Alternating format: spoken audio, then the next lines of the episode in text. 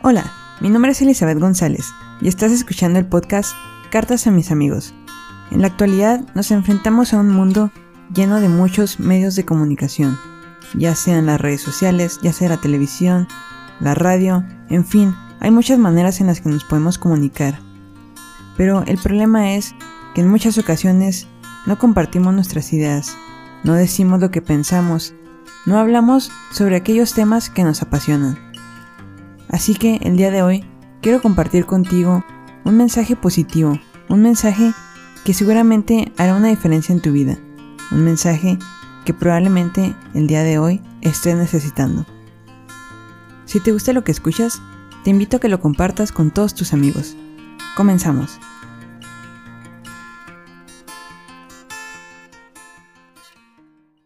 El día de hoy vamos a estar platicando acerca de un tema bastante interesante y muy importante, ya que efectivamente estamos iniciando el año 2020 y es un buen momento para que tú puedas reflexionar y meditar en lo que tú quieres lograr este año. Así que el día de hoy te voy a compartir 7 puntos que te van a servir para construir tu visión de vida para este año. Así que te invito a que busques alguna libreta, algún papel, algún lugar en donde puedas tomar notas para que puedas tener estos puntos en tu día a día y que los puedas revisar cuando así lo requieras. Así que sin más que decir, empecemos. El punto número uno es define tu visión de vida. O quizá también lo hayas escuchado como proyecto de vida. Y bueno, hablemos un poco acerca de la visión. Seguramente en algún momento de tu vida te has hecho un examen de la vista. Y cuando tú haces un examen de la vista puede que tengas eh, principalmente dos resultados. Un resultado es que tu visión esté bien, funcional, que puedas ver con claridad las cosas. En ese caso, pues felicidades y que no necesitas, y como algunas otras personas de nosotros, utilizar lentes, ya sea los lentes eh, de contacto, los que no son de contacto, los de armazón. Y precisamente el otro resultado es que tú necesites algún apoyo para poder ver con claridad. es que cuando tú no tienes eh, tu visión funcionando al 100%, lo que sucede a veces es que todas las cosas las ves con un poco de desenfoque, no las ves claramente. Entonces, haciendo esta analogía acerca de, de la vista, que es como funciona nuestro cuerpo, si eso lo trasladamos a una visión de vida, a un proyecto de vida, podemos ver que si tu visión no está funcionando correctamente, o incluso si tú no tienes una visión definida, entonces no estás viendo las cosas con claridad. Y es ahí donde entra la importancia de tener definida una visión de vida o un proyecto de vida, como lo quieras llamar. ¿Para qué? Para que tú puedas ver con claridad las cosas. Para que tengas eh, esa guía de saber a dónde quieres llegar con tu vida.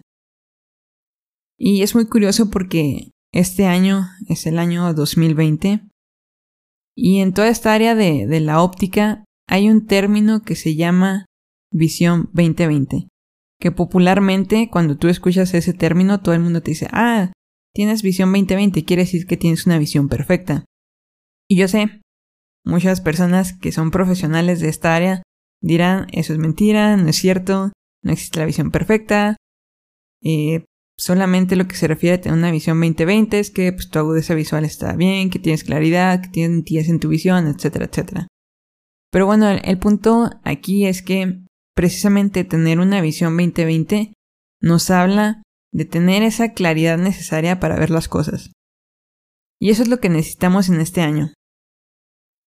Este año nos está diciendo con su mismo nombre, con su mismo identificativo, que este es el año en el que debemos tener esa visión perfecta, esa claridad, esa nitidez. Olvidémonos de todos los años anteriores en los que a lo mejor hemos vivido cosas donde no hemos visto eh, la claridad, el propósito de, de lo que tenía cada una de las situaciones que, que pasamos. Y demos lugar a este nuevo año, este año 2020, porque creo que es un año muy adecuado en el cual podemos iniciar nuevos proyectos, en el cual podemos definirnos este, nuevos objetivos, pero primordialmente definirnos nuestra visión de vida o nuestro proyecto de vida. Porque tristemente a veces pasamos los días uno tras otro, tras otro, viviéndolos y no digo que no disfrutemos las cosas, pero a veces hacemos tantas cosas sin saber hacia dónde nos dirigimos o hacia dónde vamos. Y eso es muy triste porque es como si tú fueras en una carrera o uno de estos este, recorridos que son como en, la sierra o, o, de estas carreras que no sé, no se me olvidó el nombre ahorita de cómo se llaman. Pero es como si tú estuvieras corriendo y corriendo y corriendo sin saber a dónde tienes que llegar. Y es mucho tiempo el que estás de alguna manera desperdiciando porque nunca vas a llegar a la meta porque no tienes una meta definida. Entonces solamente estás gastando tu tiempo, tus energías y todo de ti yendo hacia, hacia la nada.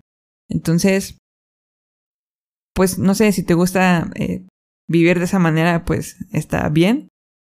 Pero yo sí recomendaría que todas las personas tuvieran un lugar a donde llegar, una meta a la cual saben que deben llegar. Porque de esa manera podemos darle un poco más de sentido a todas las cosas que hacemos. Entonces, este es el punto número uno, que definas tu visión de vida. Realmente es muy importante.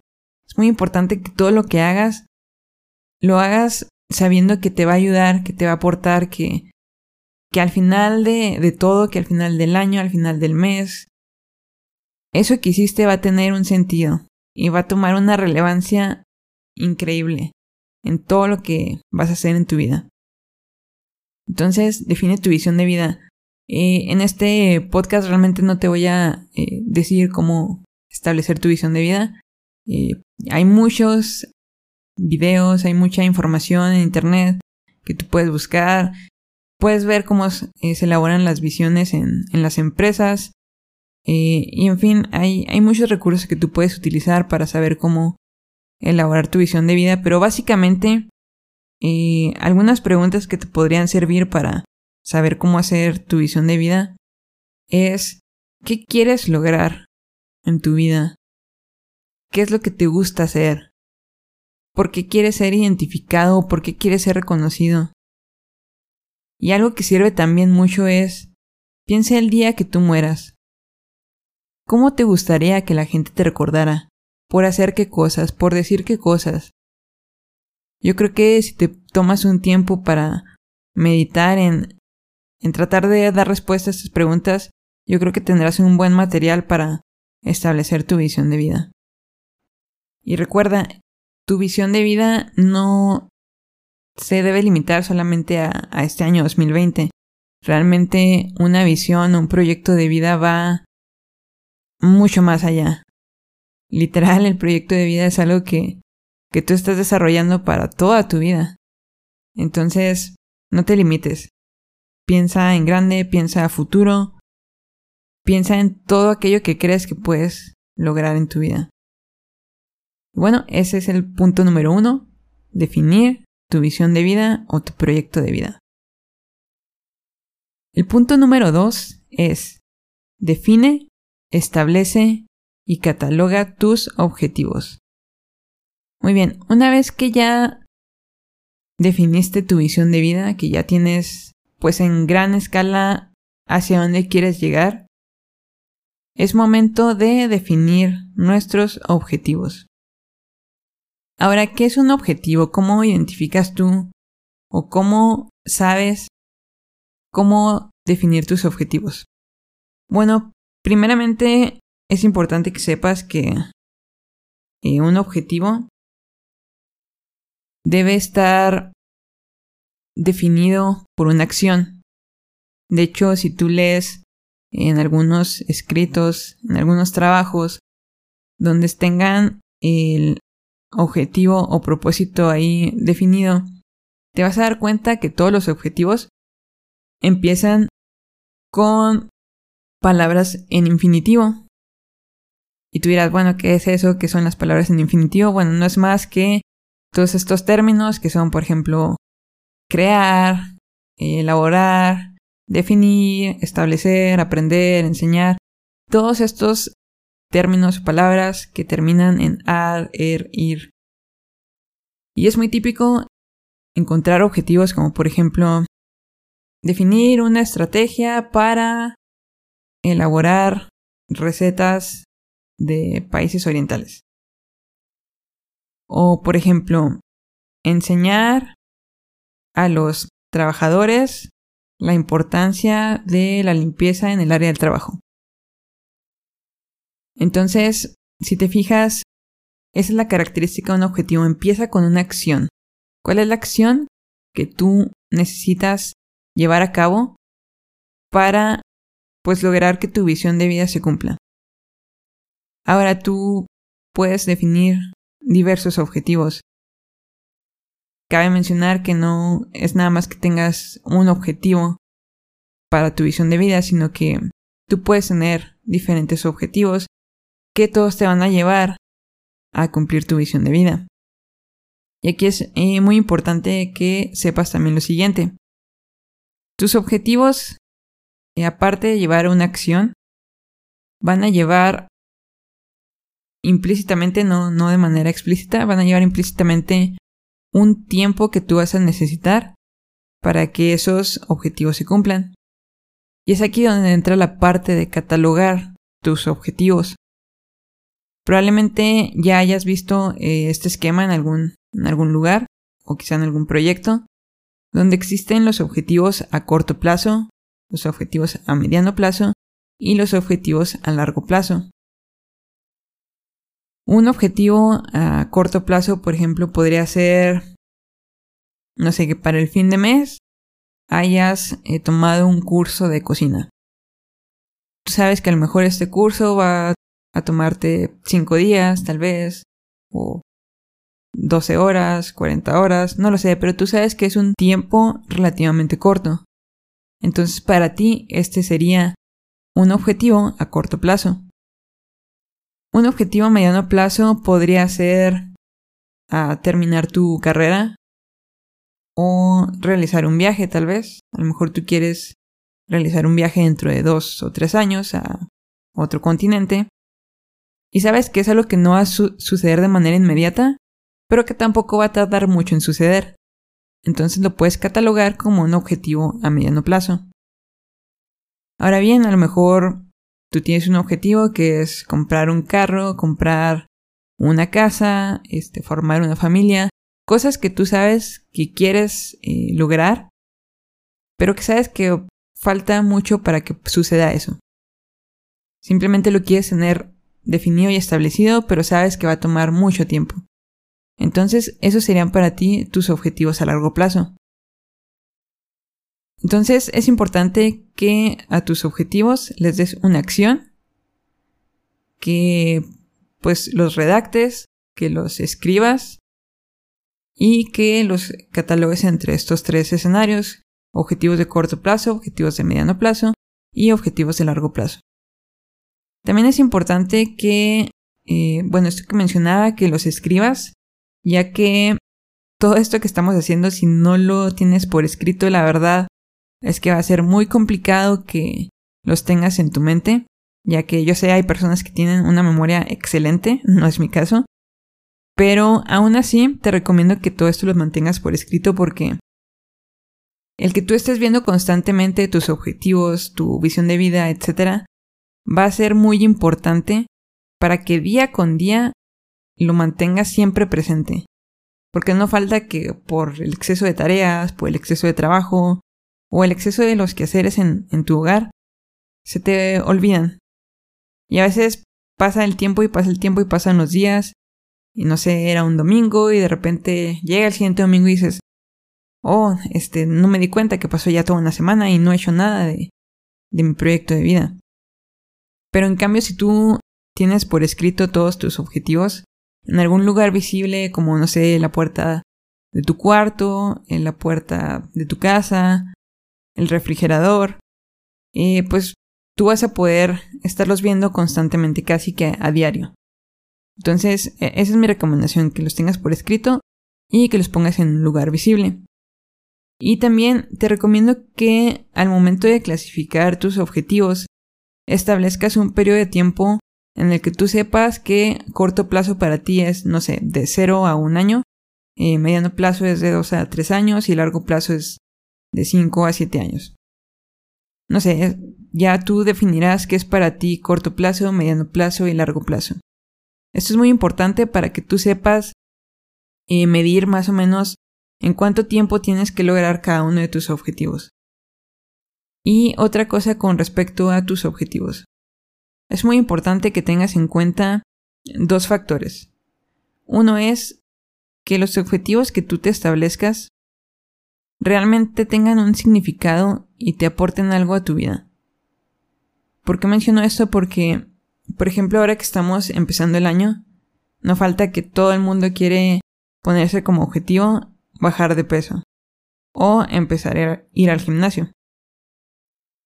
Pero ¿qué pasa con esto? Si realmente para ti esto no es una prioridad, si realmente no es algo que tú quieres hacer, y ni siquiera tienes una mínima motivación para lograr este objetivo, realmente lo que tú estás haciendo es seguir una moda, seguir lo que dicta la sociedad, hacer lo que se supone que tienes que hacer, pero la verdad te lo digo, eso no va a funcionar.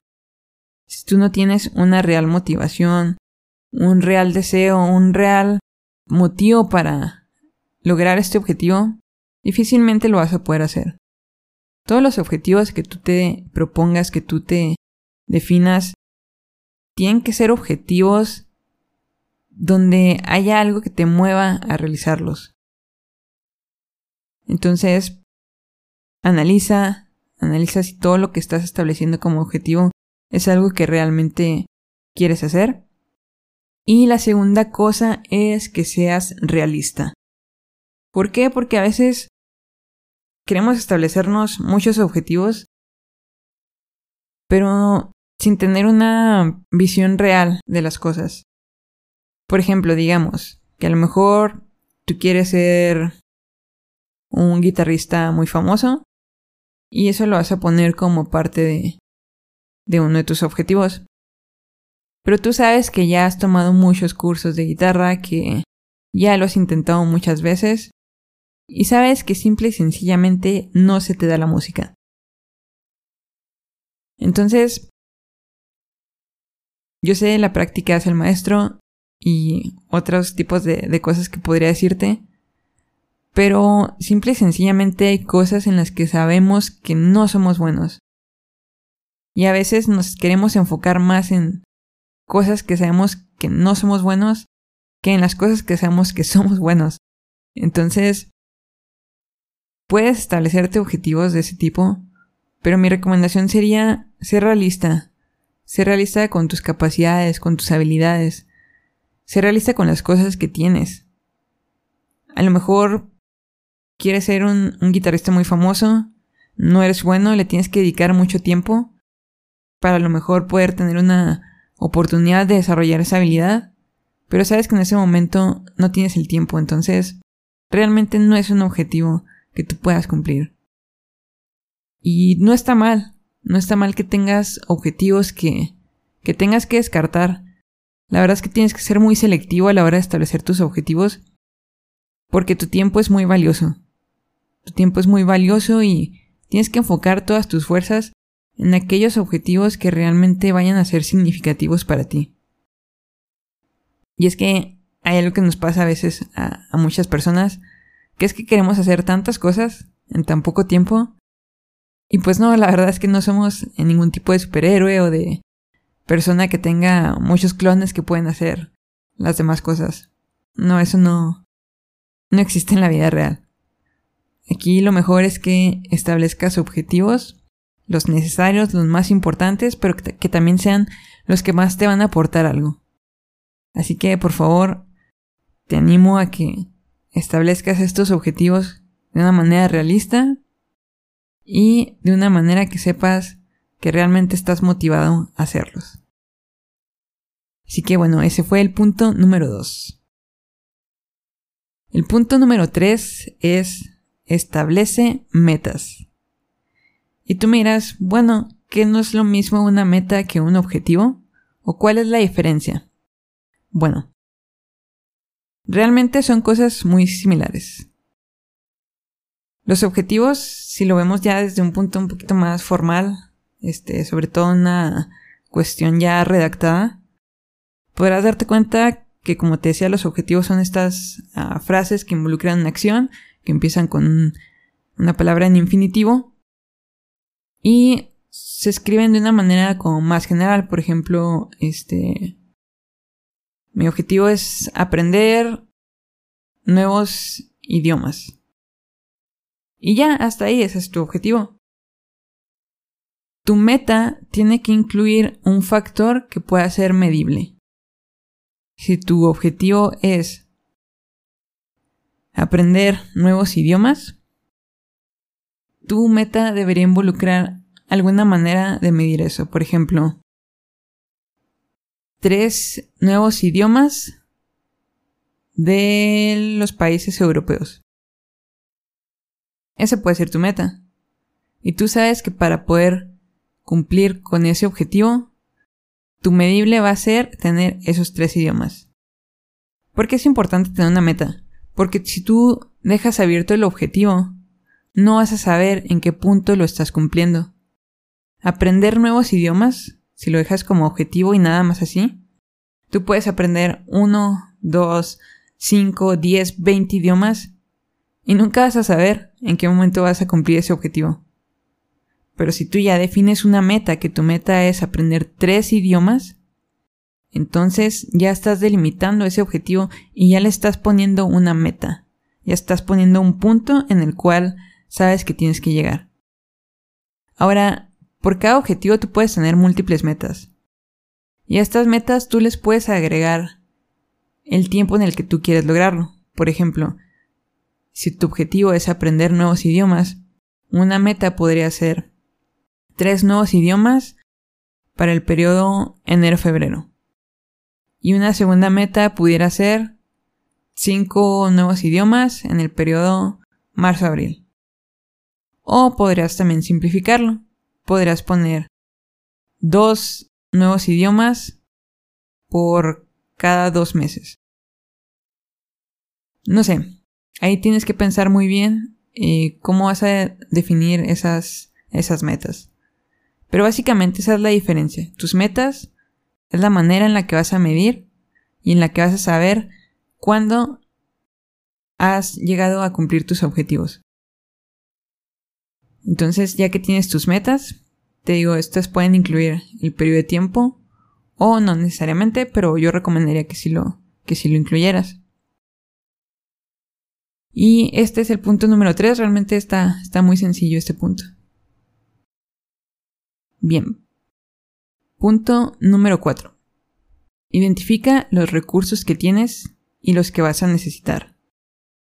Este es un punto muy importante, porque si ya definiste tu visión, ya definiste tus objetivos, ya estableciste tus metas. Y hasta ahí todo perfecto, todo se ve increíble. Pero llega un momento importante aquí. Hay que saber qué es lo que tenemos ahora y qué es lo que vamos a necesitar para poder cumplir nuestros objetivos. Recursos van desde materiales que requieres, pero también implica el tiempo, implica recurso humano. Tomemos un ejemplo, y estaremos usando este ejemplo para eh, todos estos eh, siete puntos que estamos hablando. Imagina que tu visión de vida es llegar a ser un ecologista que promueve toda una cultura de protección al medio ambiente y te estableciste un objetivo de reforestación. Tu objetivo es reforestar a todo el país de México. Entonces te, estableciste una meta de plantar 10 árboles cada mes en diferentes parques de, del país.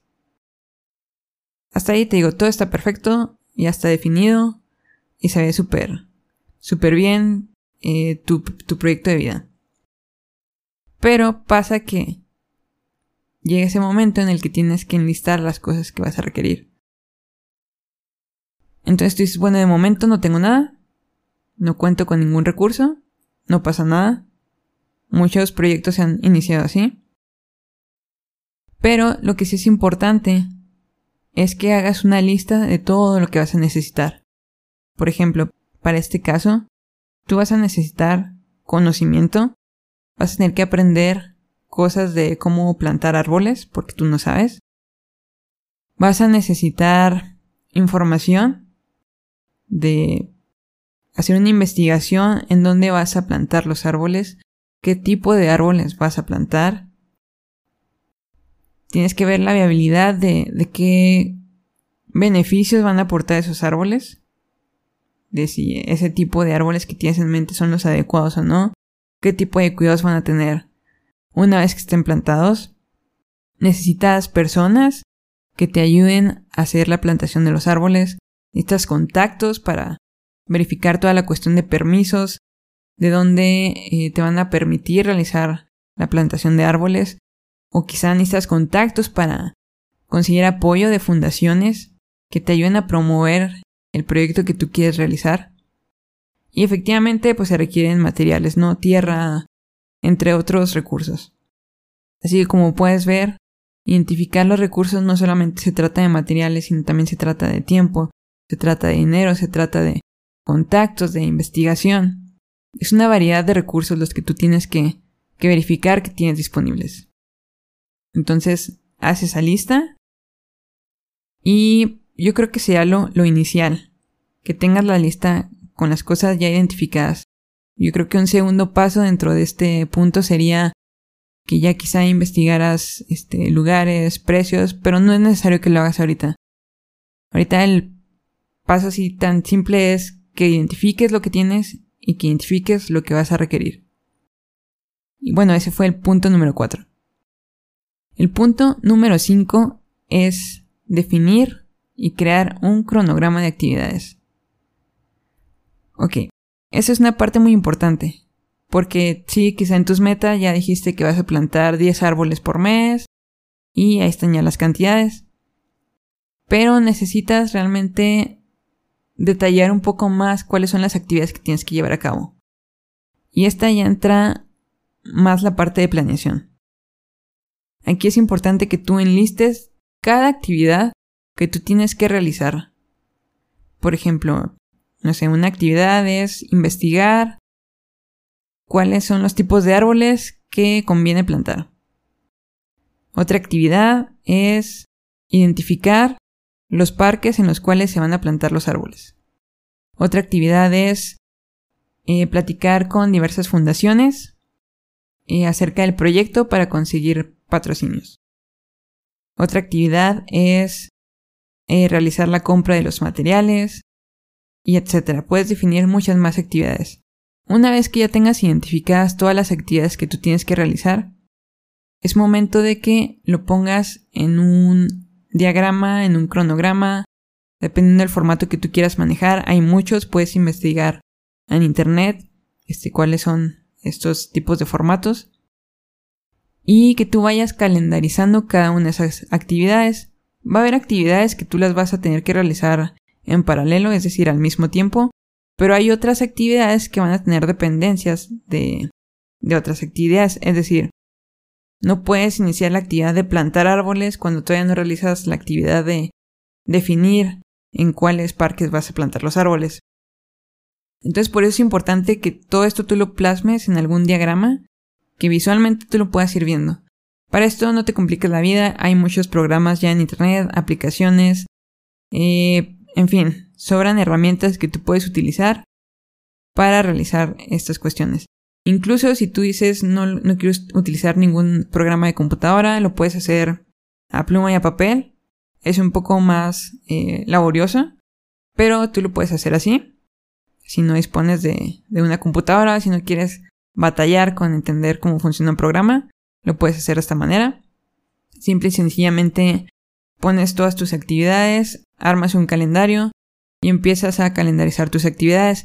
Eso también te va a servir porque te vas a dar cuenta si todo lo que tú quieres hacer lo puedes terminar en el tiempo que te has establecido o si vas a requerir más tiempo. Entonces, esto te va a servir mucho. Mi recomendación es que lo hagas eh, a nivel eh, año, que tú lo hagas eh, en un calendario anual, pero que también lo tengas detallado mínimo por mes. Dependiendo del proyecto, sería la recomendación de los tiempos, pero yo creo que el mínimo ideal sería que tuvieras como etapas o, o metas por mes de lo que tienes que que lograr. Pero en algunos casos yo recomendaría que incluso se hiciera un seguimiento semanal para que tú tuvieras eh, un monitoreo más cercano de, de tus actividades. Y esto nos lleva al siguiente punto. El punto número 6 es monitorea tu progreso. Si tú ya definiste todos los pasos hasta aquí, quiere decir que ya quedó todo en la teoría, ya quedó todo definido, ya quedó todo en papel y ya quizá empezaste a realizar algunas actividades. Pero ¿qué es lo que pasa muchas veces? Muchas veces todos nos quedamos en el punto 5 donde definimos todo, donde lo escribimos todo, pero ya no hacemos nada. Y esto pasa muchas veces y estoy segura que te ha pasado a ti en algún momento. Y es que el punto número 6 es súper importante. Y es lo que le va a dar vida a tu proyecto de vida es darle ese seguimiento necesario, es monitorearlo, es ir viendo los avances que tienes. Y es que está muy suave tener todo en papel, pero si no se lleva a la acción, si no se lleva a la práctica, la verdad, de nada sirve, perdiste tu tiempo haciendo un proyecto de vida al cual no le estás dando seguimiento. Entonces, necesitamos monitorear el progreso. Ya que tienes tu cronograma de actividades, ya que tienes definido qué es lo que vas a hacer por mes, qué es lo que vas a hacer por semana. Tienes que idearte un sistema o una manera en la cual puedas ir midiendo tu progreso. Esto es súper importante porque a veces empiezas a trabajar en tus eh, objetivos, en tus metas, en tus actividades, pero no tienes una manera de saber cómo vas con eso.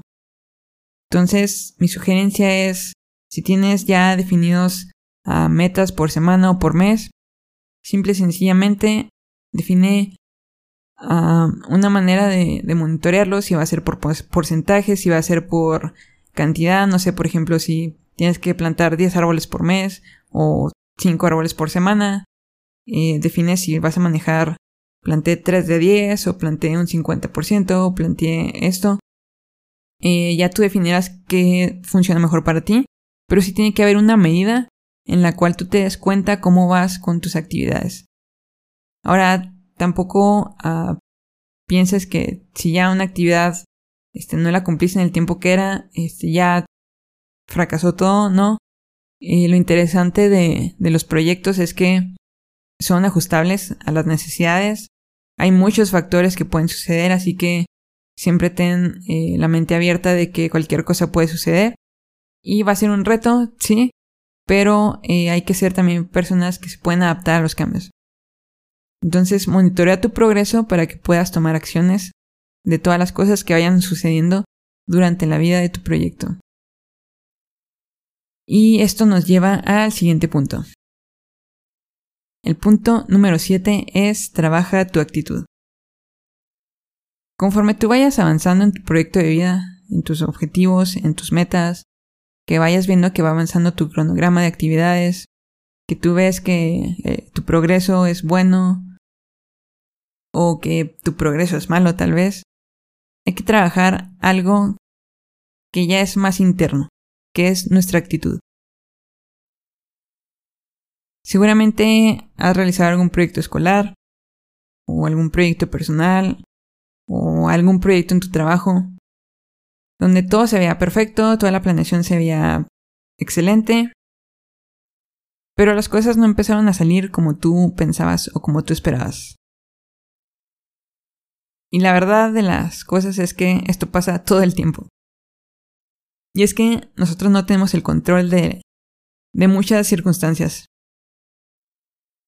Entonces, es muy importante que seas una persona que puede sobrellevar los cambios, que puede sobrellevar las adversidades, porque sin duda va a haberlas. Y va a ser la manera en la que trabaja tu actitud la que va a definir el éxito o el fracaso de tu proyecto. Digamos, tú tenías la meta de plantar 10 árboles por mes, pero el proveedor no te pudo llevar los árboles, las personas que iban a colaborar contigo se detuvieron un improviso y no pudieron apoyarte al final. O el día que te ibas a hacer la plantación de árboles te cayó una tormenta. Entonces cuando monitoreaste tu progreso te diste cuenta de que no llevabas absolutamente ningún avance. En ese punto entra tu actitud. ¿Qué vas a hacer? ¿Vas a tirarlo todo? ¿Vas a dejar el proyecto? ¿Vas a abandonarlo? ¿O vas a ver la manera en la que puedas replanear todo para que ese proyecto continúe? Esta es una pregunta que te vas a tener que estar haciendo día con día, porque todos los días nos vamos a encontrar con diversas circunstancias. Pero esto se trata la vida, de que tú venzas obstáculos, de que tú sigas adelante, de que aunque vengan esas adversidades, esos eh, imprevistos, esas cosas que te van deteniendo, que tú sigas adelante a pesar de. Que tú busques la manera de, de solucionar esos problemas. Así que tu actitud va a ser determinante para que logres tu proyecto de vida. Y bueno, estos son los siete puntos que te quería compartir. La verdad me gustaría entrar un poco más a cada uno de los puntos, explicarte un poco mejor. Esto la verdad te lo estoy compartiendo porque son cosas que yo he vivido y experimentado a lo largo de mi vida. Particularmente esto lo vi más de cerca y más uh, profesionalmente cuando estuve estudiando mi maestría. Y son cosas que tuve que llevar a cabo durante el desarrollo de, mi proyecto de tesis. La verdad, ahora que estoy en el área laboral me doy cuenta de que realizar proyectos es casi, casi el pan de cada día.